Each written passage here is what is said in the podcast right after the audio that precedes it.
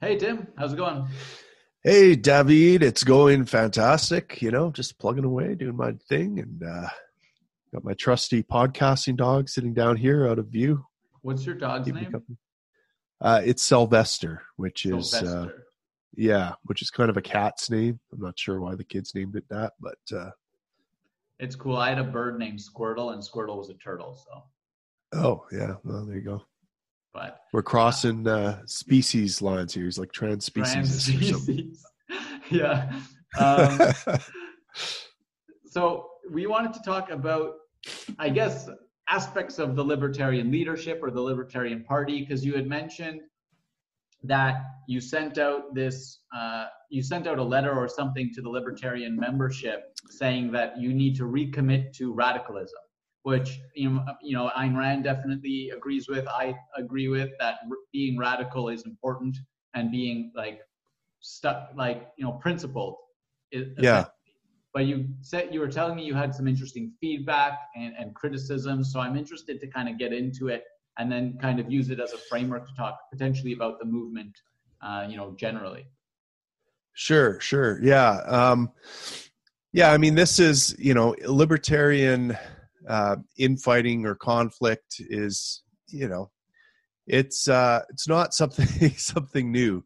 Uh, you know, back in the 70s, it was recognized early in the U.S. Libertarian Party, and they came up with something called uh, the Dallas Accord, where, you know, back then it was essentially between anarchists and and minarchists, and they basically said, "Look, we focus on all the things that we agree on, which is 95 percent, right. and once we get those things, then we can focus on the five percent of the area where we where we disagree."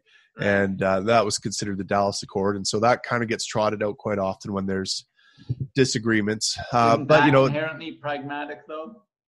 well, yeah, it is. It's it, it is practical, right? It's it's practical. I, I like Yeah. I hesitate to conflate. Um, That with pragmatism. pragmatism and practicality, right? Because quite often Yeah. pragma- pragmatism is something else, but there Right. are practical things you can do. Yeah. Uh, you know, and, That's and fair. I think that pragmatism isn't all that practical. I guess that's my big complaint with with that as a strategy, right? Okay, um, yeah so if you're so yeah so if your strategy is to you know like i i take a particular tact of and, and i've said it on here numerous times so pardon me listeners if you're hearing this again but uh, government is downstream from culture. Right. culture is located in the hearts and minds of individuals. I have a part of it you have a part of it.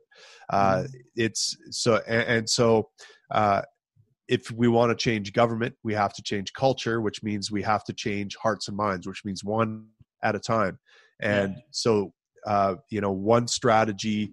So if you believe that then the, the idea that we can advance liberty by getting votes well that's not going to change culture. How is getting votes going to change culture? In fact you have to amplify and reflect culture to get votes. Right. so how is that going to get us limited government? We're going to form a majority government and not be able to do anything. Like we're Right. just going to get popularity and impotence at the same time. Right. uh, and so you know to me the strategy that makes most sense is to make more libertarians to get Right. introduce more people to the philosophy try to shift culture that direction one heart and mind at a time i was able to go from being a rabid statist to a libertarian so i have to believe that other people are capable of making that uh, Mhm. shift as well so that's the, Yeah. the the approach i take so i and and to you know again we could talk about what are the what's the right strategy to uh, communicate with people to effectively convert them to libertarians okay now you can make an argument that maybe a tempered down approach a soft approach is the best way to go i'm open to hearing that i think Mhm. you know for myself it was hearing the radical message there's the unapologetic uh, what these people believe and what they're promoting and not watering it down Yeah. um, that was what converted me. Uh, it wasn't someone promoting a 15% flat tax or something like that. Right. It's like, oh my God, eh, you know, what is this flat tax thing? 15%? That's a little bit less than what we have right now. what does that mean? Right? Like Yeah. that just would never have convinced me or I would never even paid attention to it. Right. So, exactly. so so that's my starting point so you know so i i yeah I had two two kind of critics. Wait, wait. Let's Uh, go, this okay, go ahead. go back a bit before you get into the criticisms because you had mentioned the Dallas Accord, and then we didn't actually connect that, nor did we say that you actually what like what did you send out? What was the thing you sent out that this was criticism? That this criticism was in response to? Uh, I so I sent out a letter, and I uh, let me just see if I can find it here, um, and I'll, I'll actually read it to you. Um, While you while you're looking for that, does the doubt you mentioned the Dallas Accord before I interrupted? Was that just to kind of call that libertarians are consistently still like bringing it up to say, hey, like we know we disagree on some of these major, some of these, in our opinion, major things, but it's really five to ten percent. Let's still focus on everything else. yeah, I mean that that's something that a guy like me who who wants people working together uh, towards the same goal will bring Mhm. up quite often, right? Because we tend to focus on the minutia and fixate on differences rather than focus on getting things done and Yeah. things uh, that we agree with, right? Mhm. So okay, here here is the letter I sent out to to libertarians. All right. Uh, Dear X, I have a feeling that the next election is going to be a breakout year for the Libertarian Party of Canada. Pragmatic libertarians are learning that soft selling liberty gets about as many votes as being radical without the benefit of making more libertarians. The PPC the PPC got the same percentage of votes the Libertarian Party typically gets in ridings where we run candidates, but there mm-hmm. aren't more libertarians in Canada as a result of the PPC. In the US, Johnson and Weld didn't do appreciably better than radical presidential candidates would have. And there aren't more libertarians as a result of their candidacy. In other words, pragmatic libertarians are learning that culture matters more than elect- electoral success, Right. or at least that if you're going to put up libertarian numbers, you might as well have a clear libertarian message. While pragmatic libertarians are learning that radicalism is more practical than vote chasing, radical libertarians are learning that sitting on the political sidelines isn't practical either. Radical libertarian heavy hitters like Tom Woods, Dave Smith, Scott Horton, and Stephan Kinsella are joining the US Libertarian Party and bringing the libertarian movement into the Libertarian Party. In the past, they have all criticized the US LP for fielding presidential candidates who don't seem to understand libertarianism and lack the radicalism of Ron Paul. They realized the only way to change this was to get involved and bring their supporters into the party. That is the standard bearer of their philosophy. So, Mhm. whether you're a pragmatic libertarian who realizes that making more libertarians is the most practical thing you can do, or a radical libertarian who realizes that involvement with the Libertarian Party can help create more libertarians, my challenge to you is to get involved. We need to start preparing for the next election. And then I, I list some of the ways they can get involved. I link them to uh, a Rothbard, uh, a Rothbard essay on radicalism called "Do You Hate the State?" and so on. So, Mhm.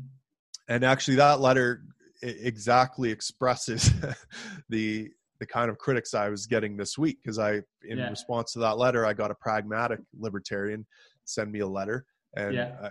I, can read that that to you as well. But I also got one of those, those radicals uh, kind of give me a dismissive beatdown on Twitter or something like that. So you're you're Um, essentially trying to say like whether people love it or not, the Libertarian Party in terms of in the culture is an important like an important lightning rod, right? And like Yeah. we need to all agree that this whether like that is that this is important, right? That if you want Right. to make more libertarians, this is a useful and important institution and it's having a central institution does help spread a message.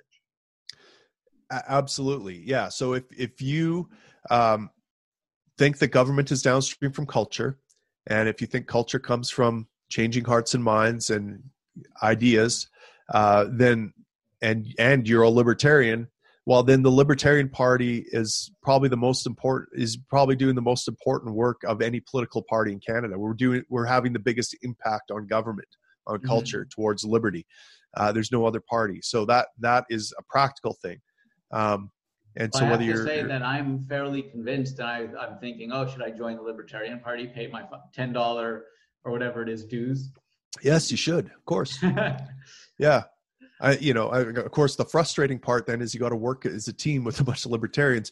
And, you know, if I, like, if libertarians could just figure out how to work together um, and put aside like the, the small differences we have, Mhm. uh, you know, we might be able to get somewhere.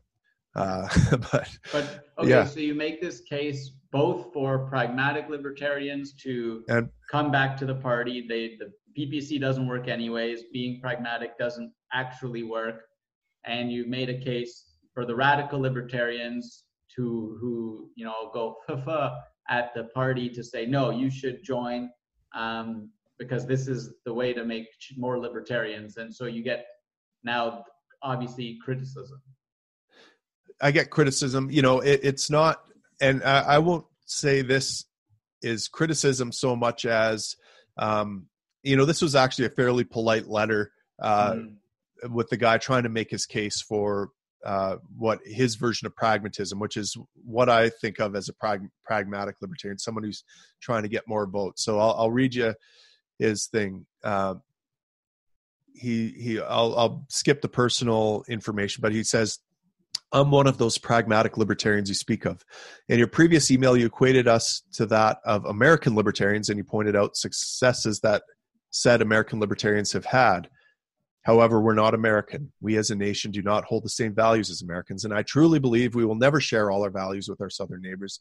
A case in point in 2010, Tommy Douglas was voted the greatest Canadian for introducing Medicare, while across the border, Americans are still expressing their displeasure in regards to Obamacare okay so right away he's kind of misunderstanding or creating a bit of a straw man in his head about what the point i was trying to make Right. um you know it, and for my like- part, I do think American values are very important and good. right right and and you know I'm- not you know he, he's thinking that i'm comparing us with like the, I, he's thinking that i'm noticing some success the american libertarians are having i'm not they're they're not having any All right. more success than we are, right? Uh, but I'm pointing out that uh, that the pragmati- prag- pragmatism isn't getting them any more success than radicalism in Right. terms of votes, if that's what your metric of success is. right. But maybe being radical will get you more hearts and minds, right. even if it right. So I'm I'm not making it. So right away here, he just can't extricate himself from this idea that voting is what matters, that getting collecting votes is what matters, right? Mhm. Um, now to the point. I'd like to see a more tempered campaign platform. Some examples are tax rates. I do not believe a voluntary head tax is at all feasible. I live in Northern Ontario where we have a very large Indigenous population. I've only met two individuals in my entire life who have refused status cards solely on a moral basis.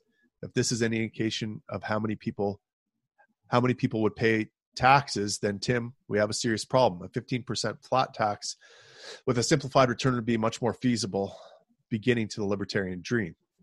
Um, yeah, and you know, obviously, we're we're not going to go from uh, whatever tax rate we have now to zero percent overnight, Right. right? There's going to be some intermediary steps, but we don't get those incremental steps unless we're radical. Right. Um, you know, and, he, and he's fight for 15, you get 30. right, right at at best. So, Right. Yeah. uh, and you certainly don't get any libertarians. You just get a bunch of people who want to pay less taxes. exactly. Uh, right. So, so okay, and okay. The next point is firearms. Now, let me be the first to say I love my guns. I believe protecting our current gun rights is paramount to the protection of our liberty. However, if we want to appeal to one of the most rational nations, uh, perhaps a concealed carry is a little bit rash. If you look at gun homicide death rates per capita between the USA and Canada, the numbers are undeniable. I understand that you still had a training aspect to our concealed carry, so this is, isn't a flawless comparison, but this is what a lot of people see.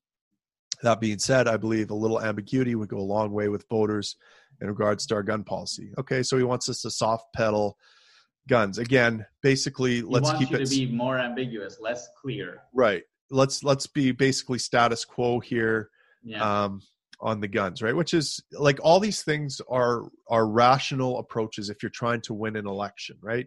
Like th- this is essentially he's basically advocating for what the Conservative Party platform is uh, right well, I was now. gonna actually ask: Is it like because the Conservative Party essentially still wants bigger government, as I understand it, right? They just want well, slower, bigger government.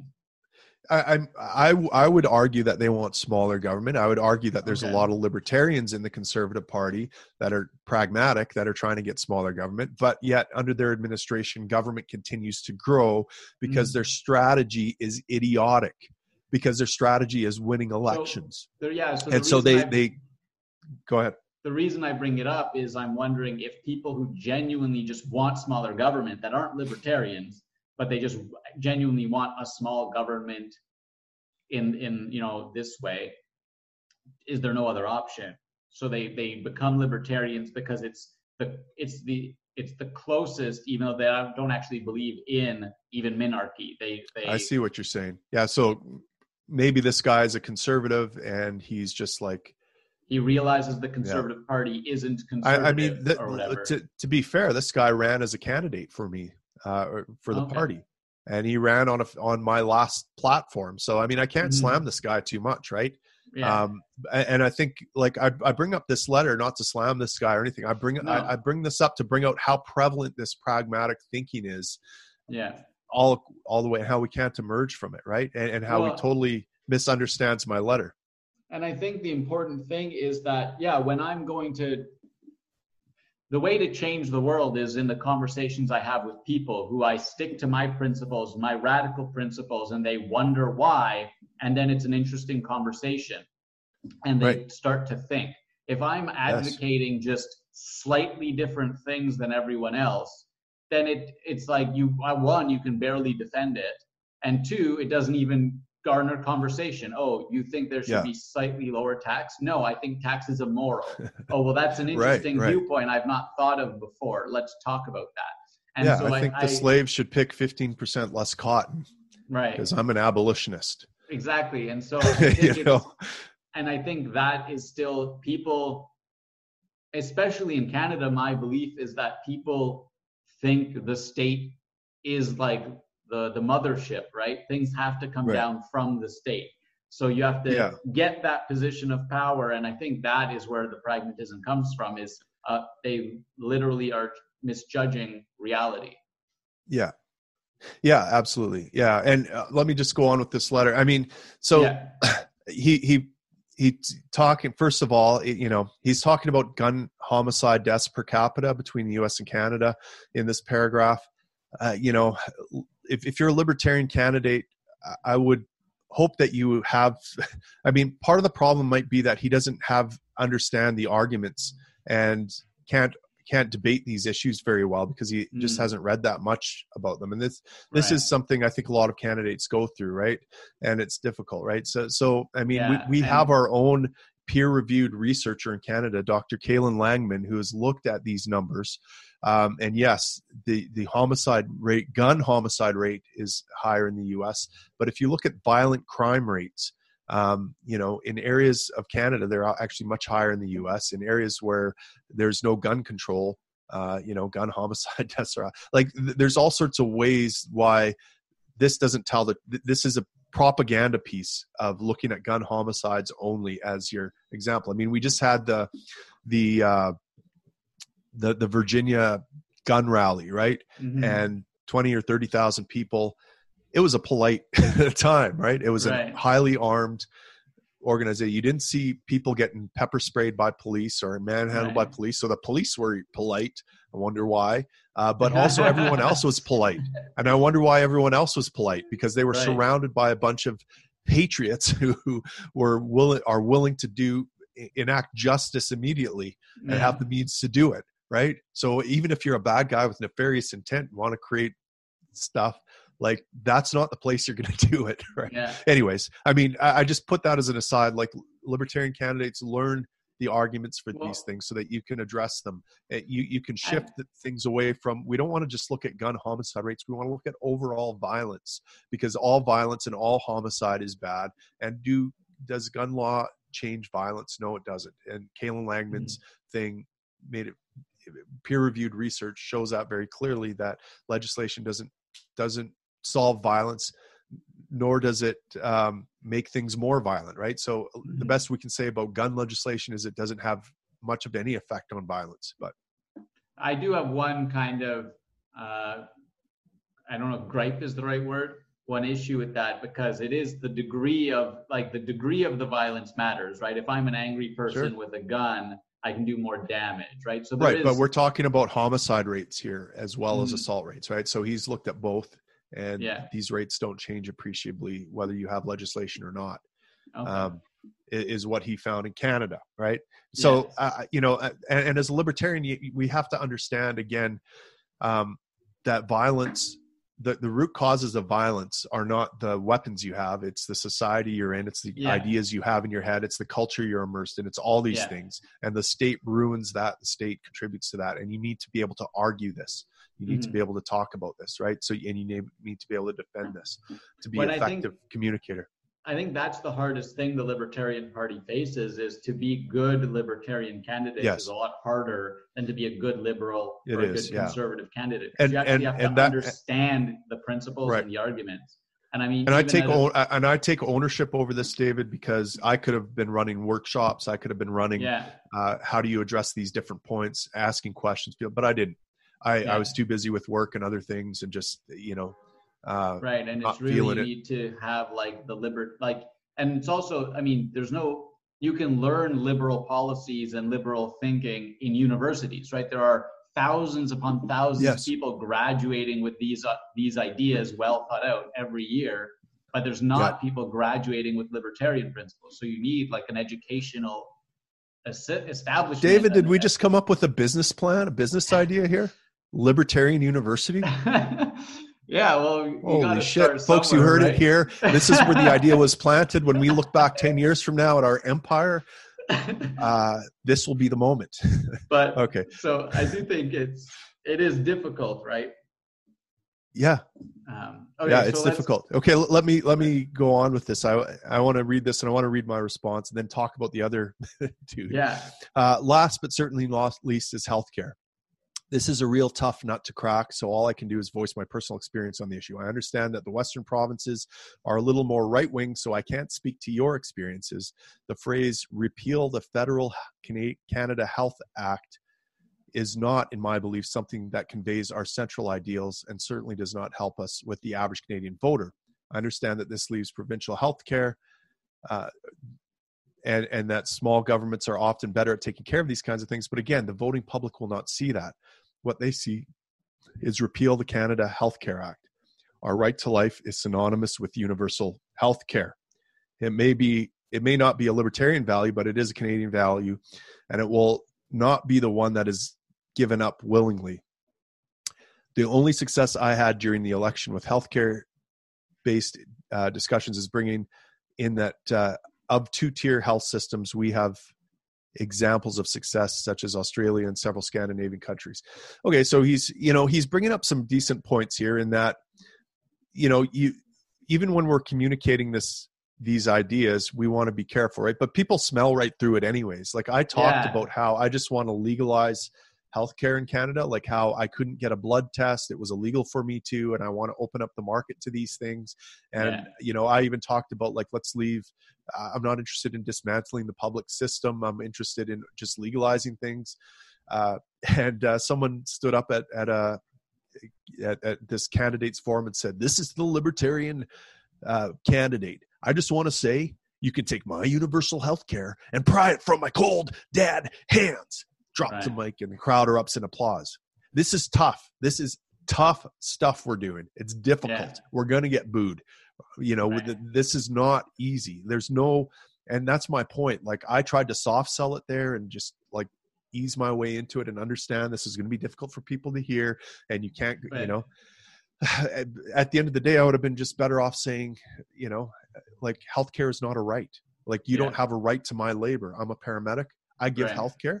I will give you health care uh, for free quite often, especially in an emergency. But at the end of the day, I have to pay my bills, and right. I would rather work in a model that uh, where I can provide value directly to customers rather than have like I'd rather work for patients than for the government Right. because that you know anyways uh, before i close i would like to take a minute to say it's 2020 mr moen what you write on the internet is more important than anything i say i understand that alberta is a more conser- is a lot more conservative but i'm coming from a riding where we have not had a conservative mp since 1931 the unfortunate reality of our system is that the western provinces have less impact in the grand scheme of things than the eastern ones something i hope to correct and while what you say may be very appealing in the West, it's not appealing here. The PPC's centralist policies would have worked if not for the xenophobia and fascism splashed in.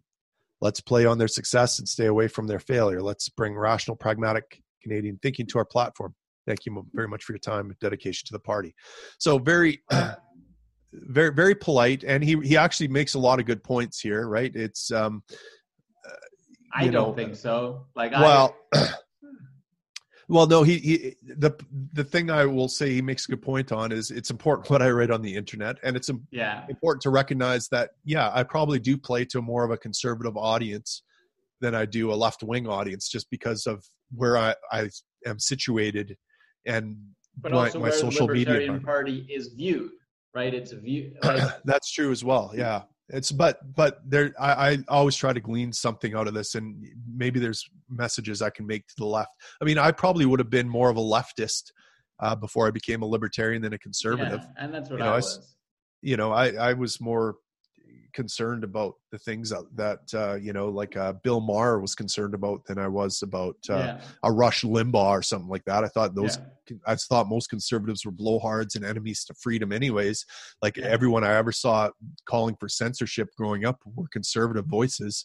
Um, And so they, they always seem to me to be synonymous with jackboots. Then, but you know, Yeah. so I'm sure there's other people that are leftist leaning that would probably be open to it. And I think I turned out to be a pretty good asset to libertarians. So, um, so here here is my response to this guy.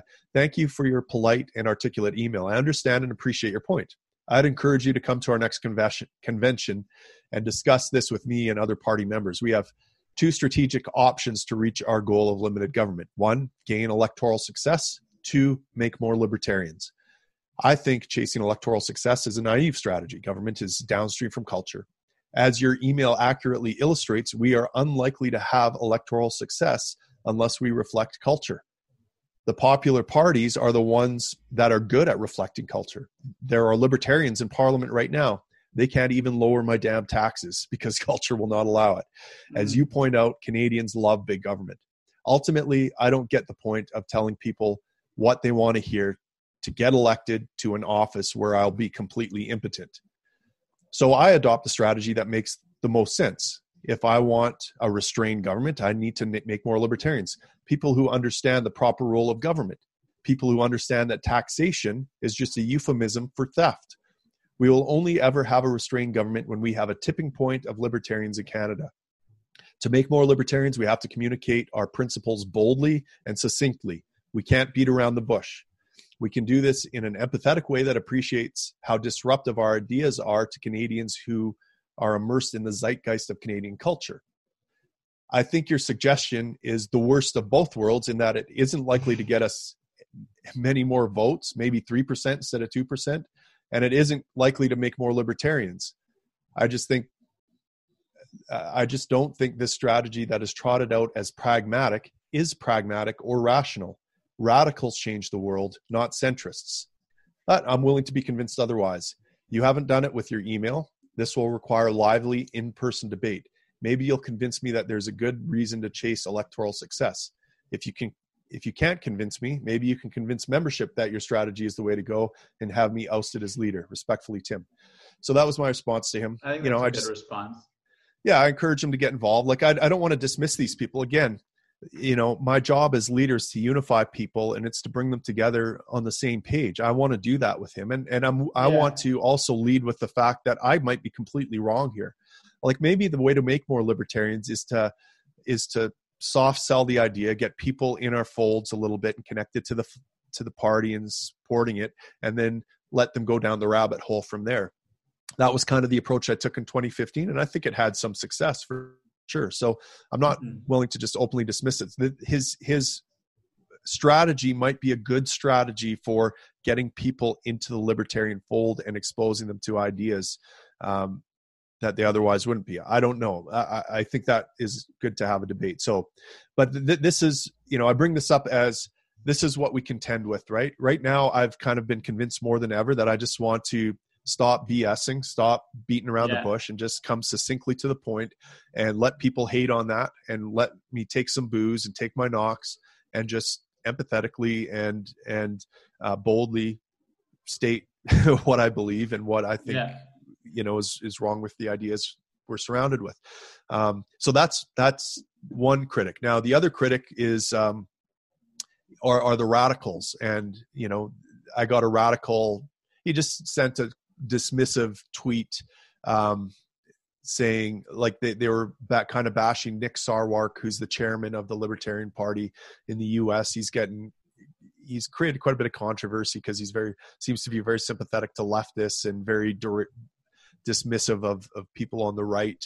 Um, you know, he he's had a war with Tom Woods, who seems like a golden libertarian to me, like a, a good exemplar of of a libertarian who's as nice as can be, and you know, um, but there's mm. some shady connections people make because he was he gives some talks at some some uh, convention uh, called League of the South that he, he's very interested in secession or something like that, and he gave some talk at a secessionist organization back in the early '90s, and then that that organization over time became racist, and he mm-hmm. disavowed it and wouldn't have anything more to do with it. But now because he of that talk, he's you know branded yeah. as a race, even though he's the least you know anyways, uh, Nick Sarwark gets all this, and this guy from Canada brought me into the mix. Yeah, Tim Moen is just another guy who wants the ring of power, right? Mm. So, and, and, I understand that as well. Like I was one of those guys. Uh, you right. know, six months before I, I became leader of the Libertarian Party, I wrote an article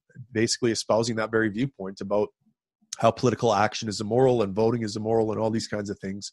And um, you know, I just looked at it rationally and realized I was wrong. I, I was convinced otherwise, right? And and so you know it, it bothered like all these ANCAPs who dismiss people doing political action, going door to door, spreading the gospel of liberty, standing on that stage and saying unpopular things. Like I don't know how this guy thinks I'm ever I'm chasing the ring of power. Like uh, you know, I tweeted back a picture of my ring, which is actually a replica of the Ring of Power.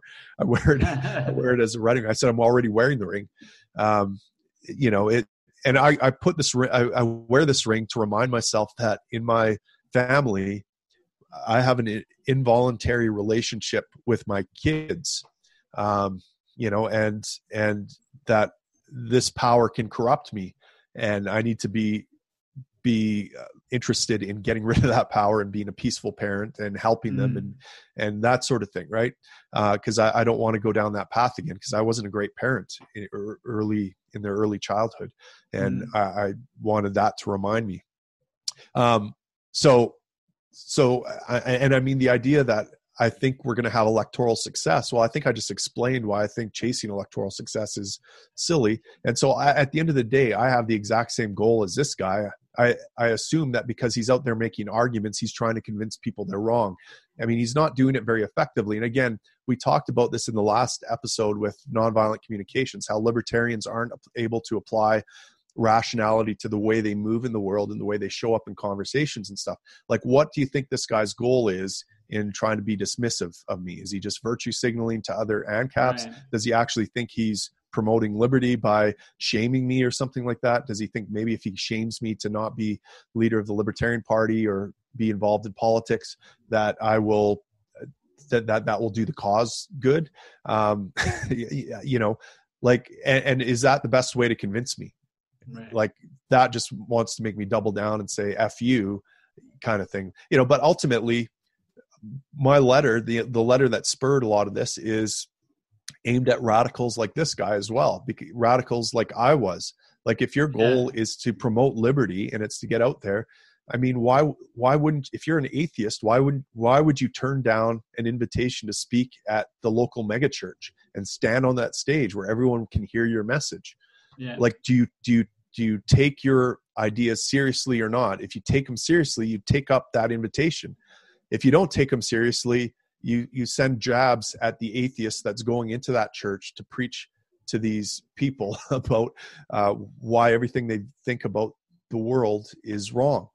Um, you know, uh, so it, it's silly to me. Anyways, my brain actually makes a link between this guy's premise and the last the last guy's premise that in Canada people are raised to have a certain view of the government, and so right. it is that the government like so in anyone who would want like the the government is all powerful and that's wrong and so right. to even pursue it you'd only be pursuing the power whereas the last yes. guy was like the government is all powerful we have to get that power to then help create more libertarians right so there i mean i think the two of your critics agree in the role of government and right. then they they disagree on what you should do about that role right? Right but, right. so yeah like here here's the analogy if we're using the church. On the one hand we have this pragmatic guy saying listen you have to pretend to be uh, a muslim if you ever want to preach at that mosque. Like you, you're going to have to pretend to be an imam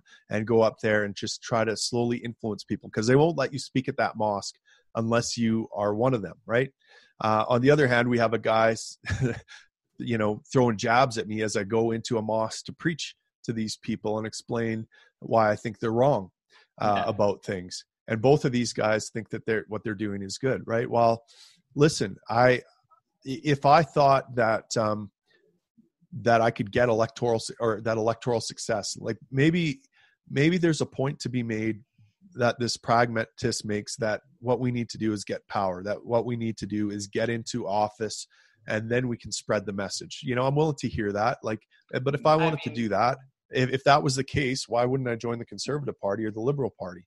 When just, I, the best example of that not working to me is Gail Wynand in the Fountainhead, right? He gets all of this power by giving people what they want, thinking that he has some control over them, but then he realizes, oh, if I try and do anything other than give them what they want, my power is gone. Right. right. Exactly. You, you sell them something, and then that's what gives you power. Yeah, yeah you you're trapped by the very yeah. chains yeah i mean you put the chains on yourself basically yeah yeah so you know that that's my case. I, I, thought maybe doing a podcast or talking about this stuff would help both radicals and pragmatists see where i'm coming from and say look, look we can have unity here. Uh, we have we share 90 first of all 95% of the same goal.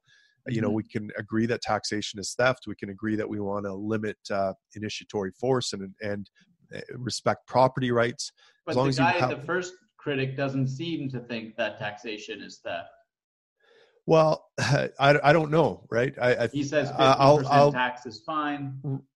Well, I'll be charitable here and, and say that what he's saying is that uh, it's going to it, it's going to be an easier time for him to communicate libertarian ideas if he doesn't if he doesn't get dismissed from the outgo as a nut, mm. right?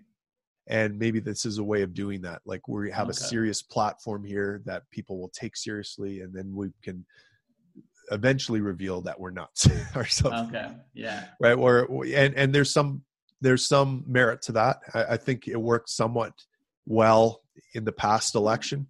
Um, although certainly there were some radicals in our group that didn't run because they're like oh i can't advocate 15% rape uh, you know? Right. and uh, you know, I can't blame either, right? So, and, and I, I just realized that look, we had Gary Johnson and Bill Weld, and they were very pragmatic. And They were established statesmen and politicians and governors, and you know, I, I don't think they did much better than a radical would have done in ter- terms of vote counts. Mm-hmm. Like, uh, you know, uh, a nice radical, right? Like someone who who came off as prop prim and proper and not crazy yeah. uh, but was saying things that were just totally different.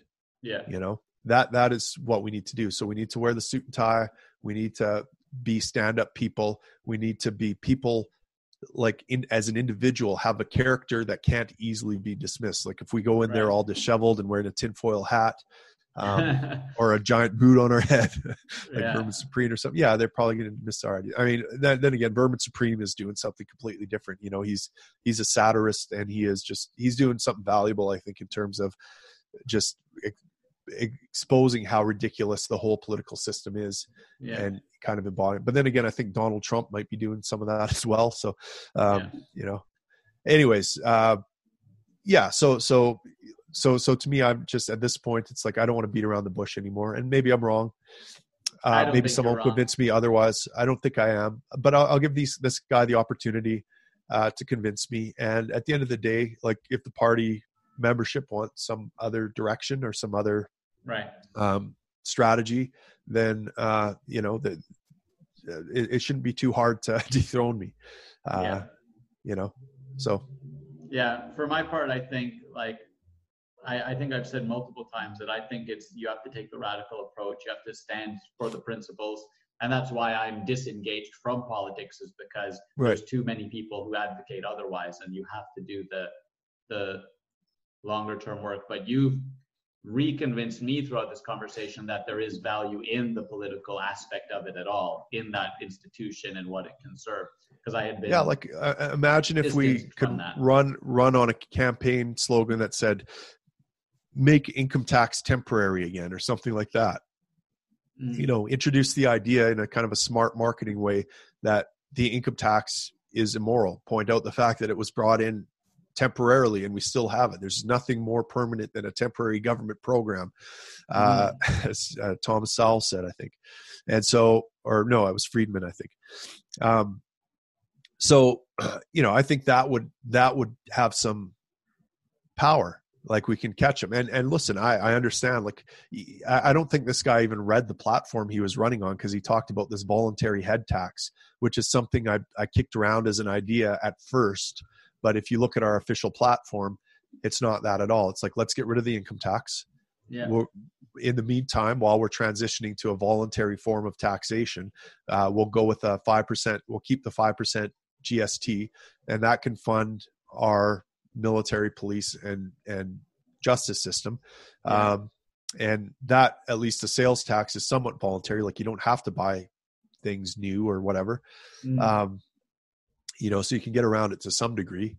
Uh, you can consume a little bit less, and, and that'll save you taxes, whatever. But that that could be a stop. So that's that is a way of showing people how listen, we can get rid of the income tax, right?